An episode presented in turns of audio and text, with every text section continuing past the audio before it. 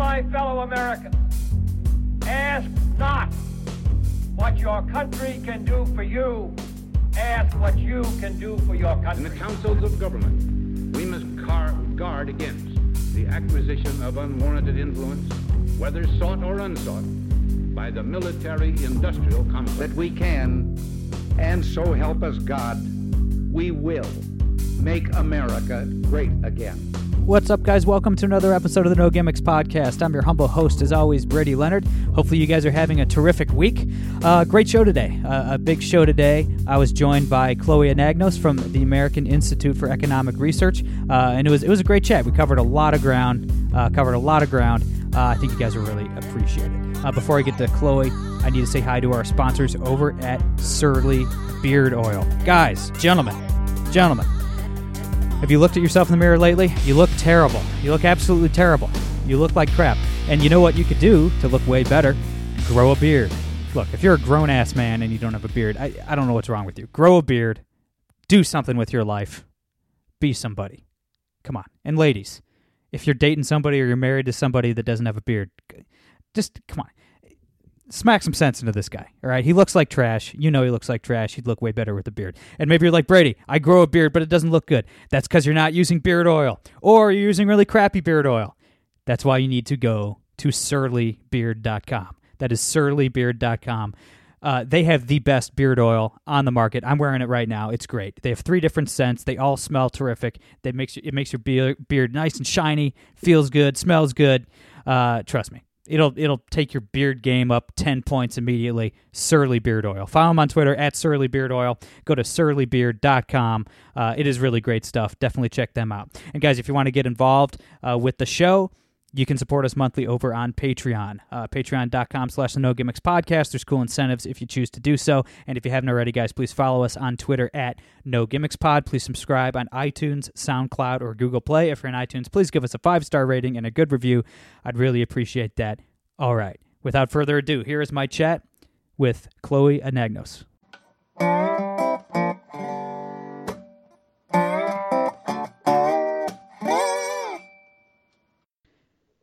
All right, guys, we're here with Chloe Anagnos from American Institute for Economic Research. Chloe, thanks so much for taking the time. Thank you so much for having me. I'm excited. Absolutely. So we have a lot of big stuff to get to today, a lot of, big topics, some real news to cover. But first, unfortunately, we have to start with the F word, the latest racial slur that apparently we're not allowed to use. And some of you might be wondering, which F word am I talking about? Am I talking about the one used to disparage, gay people? Nope, not that one. I'm talking about Fredo. Apparently Fredo is the next racial slur we're not allowed to use. And I'm not going to play the clip, but just Google it. It's out there. YouTube it. It is very funny. Chris Cuomo, the primetime CNN host, was accosted by some guy, some jerk out in public when he was with his wife and daughter. And apparently the guy called him Fredo, alluding to the dumb younger brother from The Godfather. And Chris Cuomo was triggered by this, started screaming and yelling, and threatened to kill the guy, which was a major overreaction, threatened to throw him down a flight of stairs. So that's kind of weird. But anyway, Chloe, since we live in the upside down, we live in some weird alternate universe where nothing matters. What do you make of Chris Cuomo's overreaction, doing something that if he were a conservative, obviously he would have been fired immediately? And what do you make of him? What do you make of him basically saying that calling him Fredo because he's Italian is akin to using the N word or something like that? What do you make of this nonsense? Well, I do think that it is nonsense. I have never heard someone use Fredo as an ethnic slur. I just think that's absolutely ridiculous. And we were talking about how the word Guido, I thought, has always been used as a derogatory term for Italians. I've never heard Fredo used. So I feel like we can't quote movies anymore in this upside down parallel universe, and we can't attribute people to movie characters. And that's kind of weird because it is my favorite thing to call some of my crazy friends McLovin and reference Super Bad. So maybe soon we're not going to be able to use McLovin for Irish people. I have no idea. But you hit the nail on the head. I think that had it been a conservative news personality, they would have been fired immediately or put on leave. But it's very interesting to me that someone so prominent on the left is not getting any backlash for the way that he behaved. Right. I mean, look, and the guy that accosted him with his family, I mean, he was a huge dick move. Obviously, the guy's a jerk. You shouldn't do that. If I was out in public with my wife and somebody came up to me and started, saying things to me, I probably would have responded the same way. Obviously, I'm not a prominent news figure, so not yet. Yes, I'm working on it. I'm working hard, guys. But yeah, it's just we don't need to talk anymore about Fredo. But one more thing, Chris Cuomo is Fredo. He is Fredo, though. I mean, his I'm not saying his family members are some kind of intellectual giants or anything, but obviously his father, former governor Mario Cuomo, his older brother is the current governor of New York, Andrew Cuomo. So in this scenario, he is Fredo. Like the analogy works. Yes, he is Fredo. It does work. And I think maybe props to that guy for thinking on his feet so quickly and calling him that, because I literally have never heard anyone call someone a Fredo before. Granted, I've not seen all the Godfather movies. I know I need to get on it. But I always appreciate a good insult, especially when it relates to pop culture. That's just me. Exactly. I mean, yeah, insults coming from movie references are always funny. I haven't seen The Godfather in a long time. Like I was like a teenager last time I saw The Godfather, so... there was a heated debate on Twitter yesterday at which movie's better, The Godfather or Goodfellas, and I would say definitely Goodfellas. Mm-hmm. Goodfellas is by far the superior movie. Your thoughts on that? I haven't seen either of them in a very long time, but I do love a good leave the gun, take the cannoli reference, so I might have to go with The Godfather on that one. That's fair. That's fair. That's a fair point. All right, so let's talk about some real news now that we got the F word out of the way. You work for AIER, so let's talk some economics. A lot of economists are concerned right now about the possibility of another recession. Obviously, historically, a recession does happen every 10 to 12 years, so we are overdue for a recession, even though the economy's been very strong. Some economists are lighting their hair on fire right now because of the recent yield curve inversion. And for anybody that doesn't know, a yield curve measures bond investors' confidence in the market. And when that inverts, it's bad news. It doesn't necessarily mean there's a recession on the horizon. But have you seen any other signs that we should be concerned with? Any other trends that you've noticed that worry you or that we should be watching for?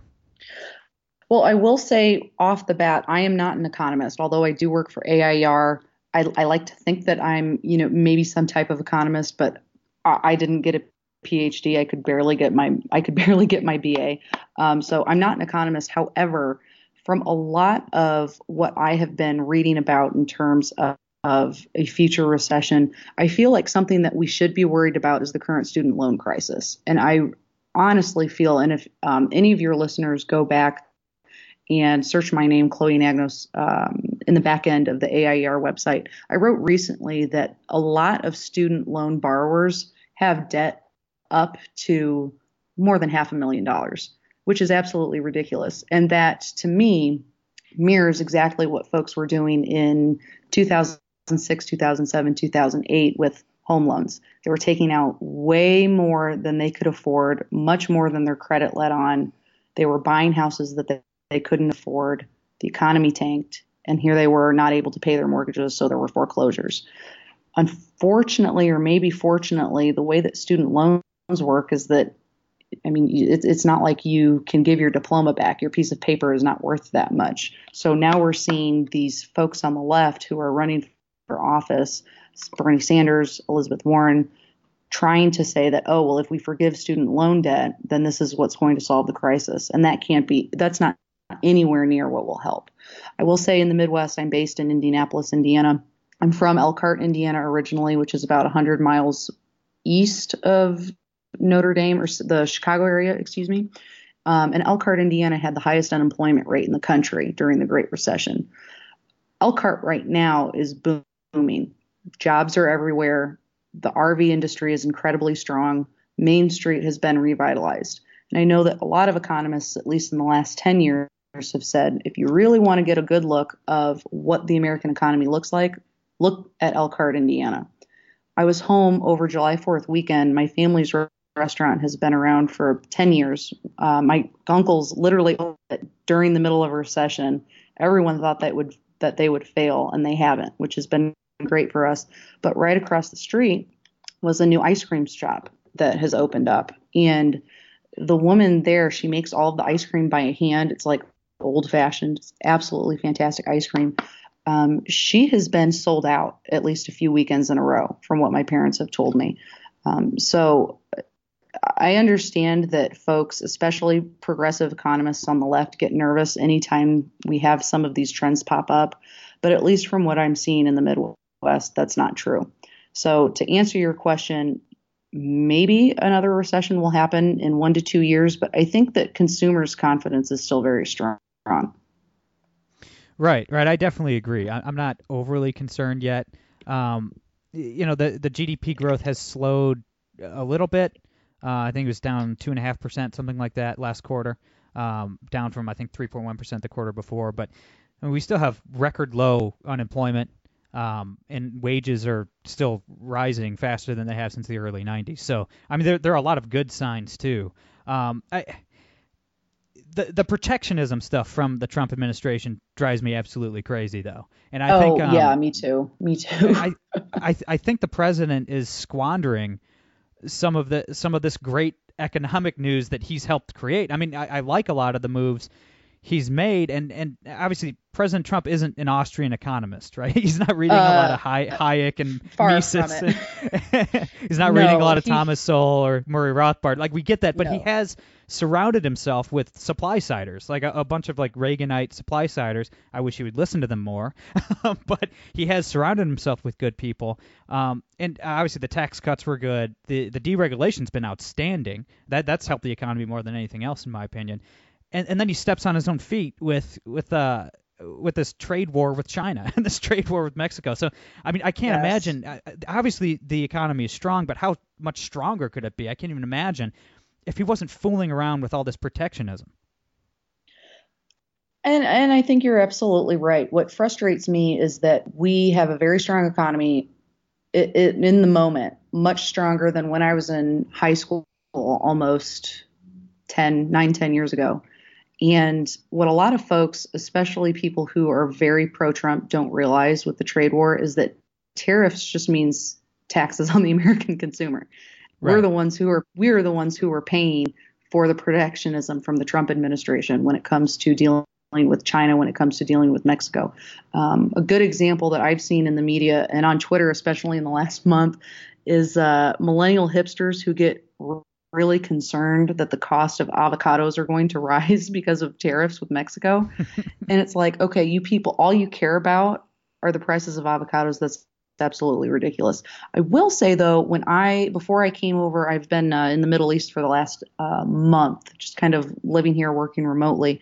Before I left, I was either at a Qdoba or a Chipotle, and the guac that you can add on your burritos or your burrito bowls was like 50 cents more than what they usually charge. And they had a sign up that said, due to rising avocado prices, we've had to raise our prices.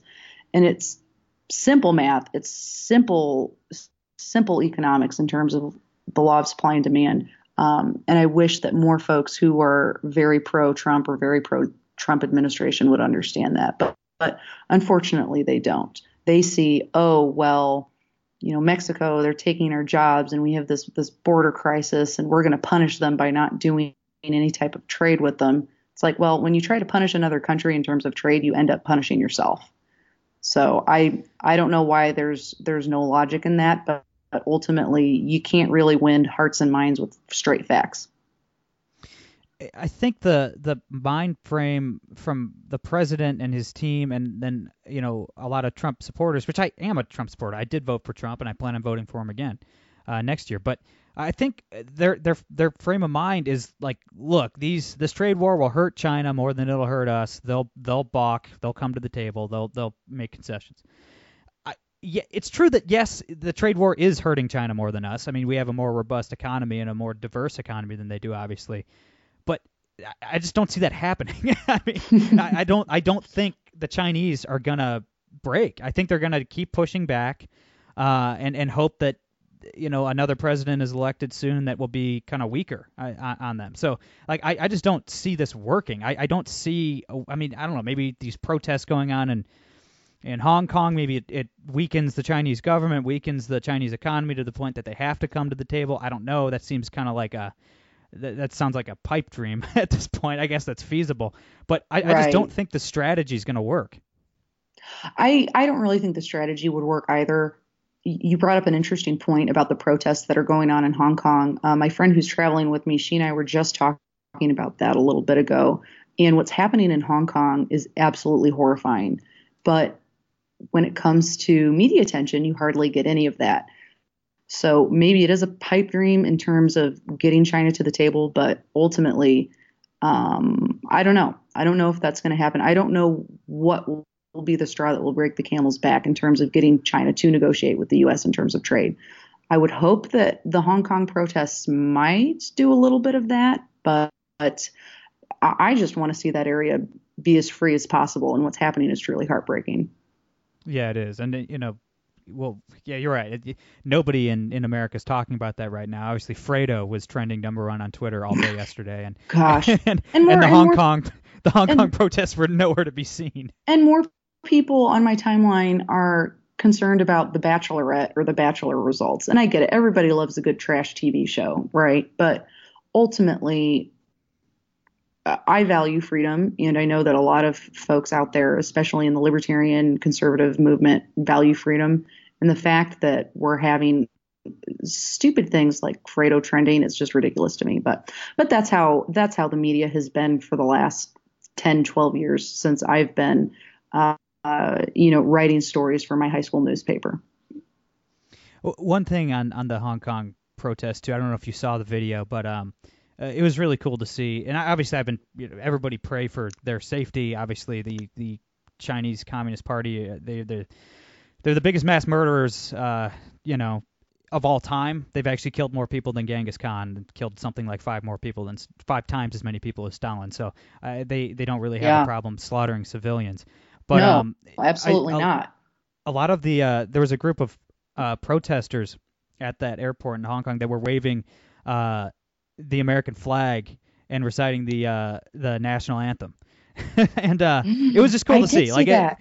As much as people in America, especially the left, just trash the history of our country, trash America, the American flag still means something around the world. It is a symbol of freedom around the world, and these Chinese folks recognize that, and that was really cool to see. So something else that you'll find interesting. So I'm based in Jerusalem, Israel, and I went to the Holocaust Museum this morning, and walking around, the Holocaust Museum here does a really good job of leading you around the museum and explaining just how the Holocaust happened in terms of propaganda, anti-Semitism, the tactics that were used by the Nazis and the Nationalist Party in Germany to get to the destruction and the mass murder of 6 million Jews. And what's very interesting is that when you walk through the exhibit that talks about the turn of World War II and when the Allied forces came and essentially liberated an entire continent in Normandy, on the beaches of Normandy, you feel, at least for me, an immense amount of pride as an American in terms of, we don't always get a lot of things right, but man, we really saved the world in a sense in terms of World War II. And it was very strange. My friend brought up, she said, going to the Holocaust Museum I know there's one in New York, not New York, maybe there is, but I know there's one in DC that's really popular. There's one in Indiana where we're from that's also popular. But she said, being here in Israel and being around folks who are obviously Jewish, they're wearing traditional garb, you see the impact that what we did has on some of these folks who live here in Israel. And that, to me, it was very, very spooky. But when I see that there are other people out there who look to Americans and our nation, our government, our army, even though we don't get everything right, man, we really did get something right in World War II in terms of defeating that movement. And I don't know. I mean, I would hope that more folks in Hong Kong feel that too in terms of the American ideas of personal and economic freedom. Absolutely. 100%. Yeah, I absolutely agree. One more point on economics before we move on. Sure. It's been very concerning, and I've talked about this ad nauseum, but I want to circle back to it since I haven't mentioned it in a while. I've been very concerned with people on the right, people in the conservative movement abandoning free market economics. And I think it started before this, but with Tucker Carlson a few months back was a big pain in my ass when he would go on his show every night and basically he proposed banning everything he doesn't like, right? Banning automation, banning driverless cars, banning innovation, you know what I mean? But to try to protect, like truck drivers' jobs or something like that. That's a blatant misunderstanding of how economies work, obviously. It's like, people that trained horses trying to ban the Model T or something like that. It's absolutely ridiculous. But why are so many people on the right, conservatives and libertarians, abandoning laissez-faire capitalism in favor of these statist economic talking points? I mean, it's so disturbing to see people go along with this. I don't know if we can solve that problem in one podcast, but I think one thing that I've noticed is, and maybe one of these days we'll solve all the world's problems. It's definitely not going to happen in an hour, but I can tell you what I notice from friends of mine, acquaintances of mine who say they're conservative or they say they're libertarian leaning, but waver in terms of free market principles. They're not really libertarian. They're not really conservative. Right. I think that part of it is maybe a political identity crisis within themselves. I'm very obnoxious, but I am a 110% small L libertarian. I do not believe in mandatory anything. I do not believe in any type of intervention when it comes to the economy, when it comes to personal freedom, anything like that. Some might even go as far as calling me an anarchist. Is it true? Maybe. Who knows? But I think that it starts there. And I think you also have to look at the administration that's in office when you have people of a certain political ideology abandoning what one would think is very, very core principles of that ideology. So you see the Trump administration, who comes in with statist policies in terms of trade with China and Mexico, like we just mentioned. And you'll have folks who will essentially be yes men, and they'll say anything to kind of go along with that administration. So I know you voted for Trump, and I'm not saying that you're one of those people who would go along and do that, but I see that in a lot of my friends and acquaintances back home in Indiana, where our Vice President Mike Pence is from. So maybe they're not truly small libertarians, maybe they're not truly conservative, or maybe they only say that they're conservative or libertarian when it's convenient for them. And I think that's true of a lot of people, which is unfortunate. Right. And you see with politicians, too, not just with voters and commentators, people like Tucker Carlson. And by the way, I'm 100% with you on economics. I don't support any intervention from the state in the markets at all. And awesome. People call me an anarchist all the time, too, which, I don't know. I mean, I'm not. I don't want to abolish. I don't want to abolish the state tomorrow. It probably wouldn't be a good idea. If we got there eventually over the course of a few hundred years, I think that would be pretty terrific. But I'm definitely a minarchist. Small steps. Yeah, I'm certainly a minarchist, but you can call me an anarchist on the economy. But you see, like the Tea Party, for instance, which is officially over. They're gone. They're gone. They're dead. I mean, it's that horse isn't. You can't even call it kicking a dead horse. That horse has been dead for a while now. Obviously, we're running like an $800 billion or $850 billion a year deficit, and I forget how many senators even voted against this ridiculous spending bill, this omnibus spending bill last month. I think it was like only 20 senators voted against it, something like that. It's just shameful. I mean, absolutely, the House, it's shameful. Oh.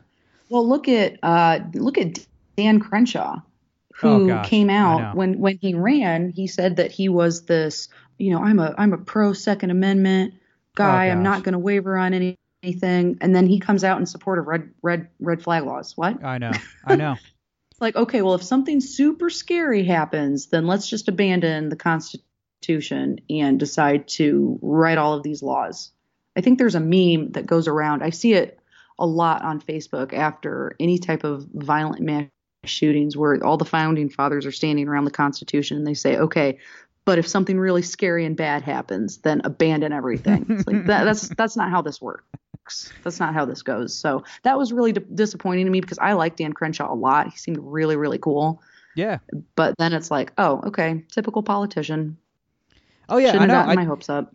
I know. As soon as I think he was on Steven Crowder's show, and he was saying how he's co-sponsoring that red flag law bill. And I'm thinking, I'm like, at all the young conservatives on Twitter and stuff, I'm like, really, guys? This is your hero? Like, like it was Nikki Haley for a while. They really love Nikki Haley. Now they really love Dan Crenshaw. It's like, one, guys, especially young people listening to this podcast, stop it. Stop idolizing these politicians. They're all monsters, okay? Some are less monstrous than others, but like, come on, don't plant your... Dan Crenshaw is not the hill to die on, guys. Free market economics is. Free market economics. And things like the Second Amendment, these are hills to die on. If we lose the Second Amendment, it's all over. If we lose free market, laissez-faire capitalism, the country is over. Like, we have lost. Those are the hill to die on. You know, don't just blindly support somebody like Dan Crenshaw. So, question for you. Do you ever get asked or do you ever get told to run for something, like run for office in your community, whether that be school board or city council or state rep or something like that? Because I've been asked that before, like, oh, do you have any interest? Maybe you should run. Oh, you should do this. I say, hell no. One, because I don't want to make decisions for other people. And two, because any type of politician, they just get more and more hungry for power. And this is what we end up with. We end up with these, you know, darlings on the right who everyone idolizes, like you said, and then they go around and they screw up and they do something that you definitely, you didn't support it. I mean, I had the same thing happen with me with Todd Young here in Indiana. I volunteered for his campaign. I had a lot of friends who worked on it. And his messaging was that he was a pro-gun, pro-life Marine. And anytime I made phone calls, I would repeat the script. Oh, Todd Young is a pro-life, pro-gun Marine who, you know, served at the border and did X, Y, and Z. And now he's coming out and he's co-sponsored some type of anti-smoking legislation that raises the legal smoking age from 18 to 21. Oh, son of a bitch! I didn't sign up for that. And I put on my Facebook, I said, this is why I do not volunteer anymore. Please do not ask me. And I have friends, like if friends of mine are running for city council, okay, that's small potatoes compared to senator. But come on. So I made it very clear. I said, hey, friends, not doing this anymore, because this is what ends up happening. Yeah, I'm on my county's central committee for the Republican Party. Which is that's like, it's not a real office. It's an unpaid position. We have one meeting a year. Like, it's not a big deal. But yeah, I have been approached by a couple different people saying like, hey, would I ever want to run for something? And I tell them absolutely not. Hell no, absolutely not. One, I don't want to be corrupted by the system. And then two, look, I'm the singer in a rock and roll band. I've been drunk in bars in every major city and small town in 45 or 46 states. So there's way too much dirt out on me. So that's I do not want to I'm not putting myself through that kind of scrutiny. But yeah, you're absolutely right. For the love of God, what can we be doing to educate the voters? Like anybody on the right, whether you're a libertarian or a conservative, and you see Dan Crenshaw saying I'm sponsoring red flag law bill. Everybody's radar should be going off. Like alarms, DEFCON 5, right? Like, nope, this is bad. This is unconstitutional. How can we educate these people? Like, I always put it this way. The Second Amendment is moral. Like, having your gun laws not being infringed is moral. Free market economics is moral. Like, that is, statist economics is immoral in my mind. I mean, partially because I believe taxation is theft, but for other reasons as well. What can we be doing? Should we be trying to explain the morality of our positions? Like, because people are way caught up in their feelings right now over facts. But what can we be doing to educate the electorate? Whew, that's a good question. And I think it's hard to educate people who don't want to be educated. Because ultimately, people on the left, progressives, whatever you want to call them, only care about the we need to do something statements and only care about red flag laws. They only care about anything that will solve the problem in the short term. They don't really care about the long term. And here's the other thing too. A lot of people don't understand how our government works. They don't understand our basic rights because it's not being taught in high schools anymore. It's not being taught in middle schools anymore. Yeah, that's true. I don't know how you feel about public education, but they're indoctrination centers anymore. Oh, no. Abolish it. Abolish it. Yeah. Privatize everything. Yeah. Abolish it. The Department of Education should be abolished immediately. But you mentioned something important, and that is, the left and some people on the right too, obviously, but always on the left. Oh, yeah, anytime something happens, anytime anything happens, the people on the left say, do something. I hate that more than anything. Like that mindset of just do something is absolutely asinine. I believe personally that the greatest president in the history of the United States was Calvin Coolidge, and his motto was never do anything. Right? He did nothing. He would best not president sign. We've ever had. The best president by far. George Washington's up there. It's between Washington and Coolidge. In my mind. He was pretty good too. Yeah, but at least in modern presidents, Calvin Coolidge is the GOAT, certainly. But he didn't do anything. I mean, he signed nothing into law. Like, he just vetoed everything. He would not let Congress do anything. They would not let him pass new laws. All he did was cut taxes, cut regulations, let people do whatever the hell they wanted. And we were talking about whether there's another recession coming. There was a recession in 1923 that was actually worse than the stock market crash in 1929, and Coolidge didn't do a damn thing. He did absolutely nothing. He did not react to it. And the recession sucked. People were hurting for about 6 months, and then the market corrected and issued in the Roaring '20s, which is still to this day the largest economic boom in the history of the human race. So that works. Doing absolutely nothing works. That's what our government should be doing. Nothing. Obviously, if Hoover would have done nothing in 1929, there would have been a Great Depression. It would have sucked for a year. And then the markets would have balanced out. Everything would have been fine. But instead, he injected statism into the equation. He injected socialism into the equation. And we had a 12-year-long Great Depression that only ended because the Emperor of Japan made the worst military blunder in the history of warfare. So absolutely, that's what happens when you bring the state into it. We all should be looking to Calvin Coolidge and his model. Well, and then everything with FDR in terms of expanding our government. And I watched a really good Netflix documentary a few years ago talking about FDR and his presidency. And the historian talked about how the presidency of the United States is like a leather glove. Once you wear it for a long time and you get a bigger and bigger hand into it, it stretches and it can never shrink. And that's what, at least in more modern times, has happened to the office of the president of the United States. And that's all because of FDR. More government overreach. The president is seen as more of a figurehead instead of balanced powers between each of the three branches. And that's why I think he's probably the worst president we've ever had. But I digress. Yeah, I'd say Wilson's worse. He was pretty bad too.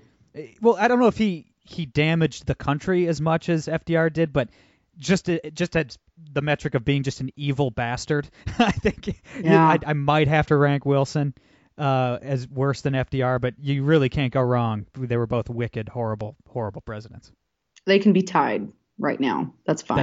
That's fair. They can be tied. One was way more racist. The other one was way more of a commie. So, I hate both of those groups. Yeah, equally. They're both equally evil. So, I agree with you. So we're almost out of time. But before I let you go, we have to get to this. You wrote a piece for AIER last week about the doppelganging in the literary industry and how intellectual property laws come into play and kind of what to do about it. Now, this is not anything I'd ever heard of. I know nothing about this, but it was a very interesting piece, and walk us through it. Oh, thank you. I'm so glad that you enjoyed it. So the big thing that I found in my role at AIER as our publications manager is that publishing books is hard. I ultimately believe that it shouldn't have to be hard to publish a book in the United States, whether you're trying to do that yourself, whether you're trying to do that on a platform like Amazon.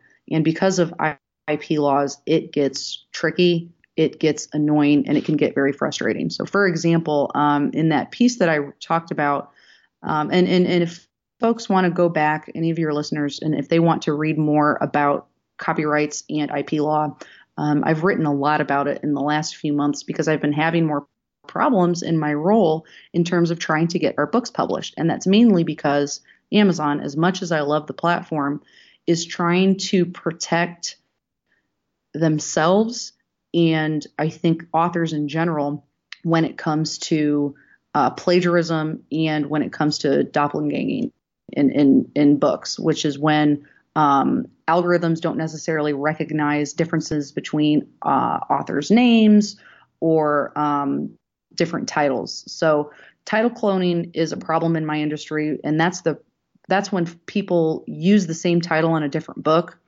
And author doppelganging is legal, but you can't copyright or a title or a person's name, which gets very confusing.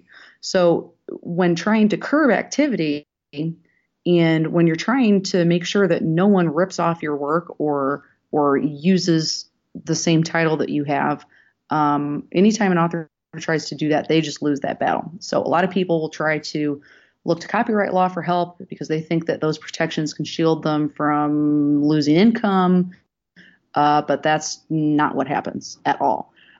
So a lot of publishing houses don't really cater to readers, but instead they're only interested in buying full catalogs. So now they're starting to increasingly use self-publishing tools. And the big thing that we started doing at AIR and trying to combat a lot of the problems that we're having with using platforms like Amazon is publishing everything through a Creative Commons license. So that's what's been very helpful for us because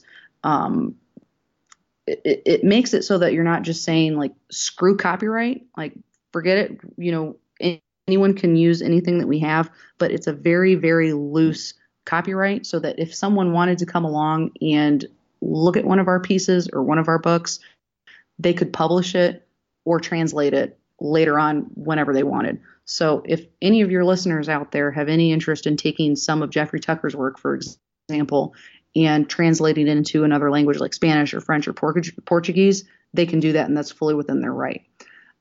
So what's frustrating for me is that anytime I submit a new book into Amazon, a lot of times Amazon will email me back and they'll say, oh, well, we're not really sure if you can submit this book because a lot of this information is freely available on the internet. And as much as I want to email back or call them and say, hey, that's the point, I can't necessarily do that. So I have to jump through hoops. I have to prove that, hey, we are publishing under this Creative Commons license. We have the full cooperation of the author. I always have to send in a work agreement. Oftentimes I have to prove that whatever work we're submitting is not in the public domain, which gets even more confusing and more annoying. And it just takes a lot of time and it takes a lot of energy. And the point that I make in a lot of my articles is that if we don't take works like the works of Ludwig von Mises, and we published his book recently called The Best of Ludwig von Mises, that book unfortunately got blocked on Amazon. We were able to make the book through another. Oh yeah, it got blocked because apparently I couldn't prove enough that the work was in the public domain. Therefore, we could package it, put it together, put in a foreword by Jeffrey Tucker, and sell it on Amazon. They shut us down. So instead of that book being available on Amazon, you can buy it on the AIER website. And there's ways around it, but obviously it's much more convenient to buy a book on Amazon than it is to go all the way to AIER.org. Buy the paperback, and then have us ship it through our publishing house. I mean, we can do it, and I'm not saying that folks shouldn't buy the book, but ultimately it's very inconvenient. So what's frustrating was that in that process, Amazon put me through the hoops so much that I had to find out the date of birth and the date of death for one of the translators, I think of his last essay. Whoever translated it from German into English, I had to go to the internet, I had to go to Google, and I had to find out as much information as possible because Amazon's trying to protect themselves. About the translator. That's wild. Not about Mises himself, about the translator. Right. And so, of course, I worked really closely with Jeffrey on this, and ultimately we knew that we had the information and that they wanted. And we packaged it to them. I sent a very thoughtful email. I said, hey, you can call me if you have any more questions. And we went back and forth for about 5 or 6 emails, and they ultimately blocked it. And I kid you not, I wanted to cry. I was so upset. Because if this work is not available, and if it's not republished, and if it's not reprinted, it's going to get lost. And I can't tell you how many people have come to us and come to me too within the last few months since I've been in this role, and they've said, hey, I have the original manuscript of this economist from, such and such, and maybe they're not really well known, but it's never been reprinted from the 30s or the 40s. And again, if it's not reprinted and republished and put out there so that people can read and understand what was going on in the world, especially as it relates to economics in the 40s when World War II was happening, it's going to get lost, and we're not going to be able to learn from our history. So a bit of a long-winded answer, but you can tell that I'm a bit passionate about publishing the work of these economists, and Mises especially. That was a really hard blow because, come on, it's Mises. Everybody needs to read Mises, and especially the best of Mises, Yeah, I mean, Mises should be mandatory reading, and you guys are really doing the Lord's work by republishing his work. Obviously that's asinine what Amazon did to you guys. I can't believe that. That's ridiculous. And it was only with his book. Fortunately, I've been kind of able to figure out a way around a lot of the IP, just complete BS that they put me through. But Mises is dead. Like, I can't get a signed contract from him that says, oh yeah, it's okay that AIER republishes everything. I had the same problem with the Lysander Spooner books that we've put out too. And I've had to prove, hey, like, he's been dead for a while, and not just like a while, but like more than 75 years a while. Yeah, you know what I mean? Yeah. It's like, oh my gosh, I'm not going to, I don't like being put through those hoops, but Lysander Spooner and Mises, I think, are definitely two figures that everybody should read, especially if they're interested in economics and history. And especially if they're in Congress, apparently. One could hope. Like we mentioned earlier. But keep up the great work. You guys are definitely doing the Lord's work out there. And all right, so I'm out of time. I have to let you go. But Chloe, thanks so much for coming on. I have to have you back on soon. This was a lot of fun. Where can everybody follow you online, and where can everybody read your stuff and keep in touch and all that good stuff? Best way to do that's through Twitter, Facebook. I'm just at Chloe Anagnos on Twitter. I'm Chloe Anagnos Writes on Facebook. My email, if people have tips or anything they want to send me, memes, cat pictures, it's just chloeanagnos@gmail.com. They can continue to read my work at AIER and wherever people want to republish my articles. All right, everybody follow Chloe. She's great. We'll definitely do this again soon. That's all I got for today. I'm Brady Leonard. I'll be back on Monday. No gimmicks.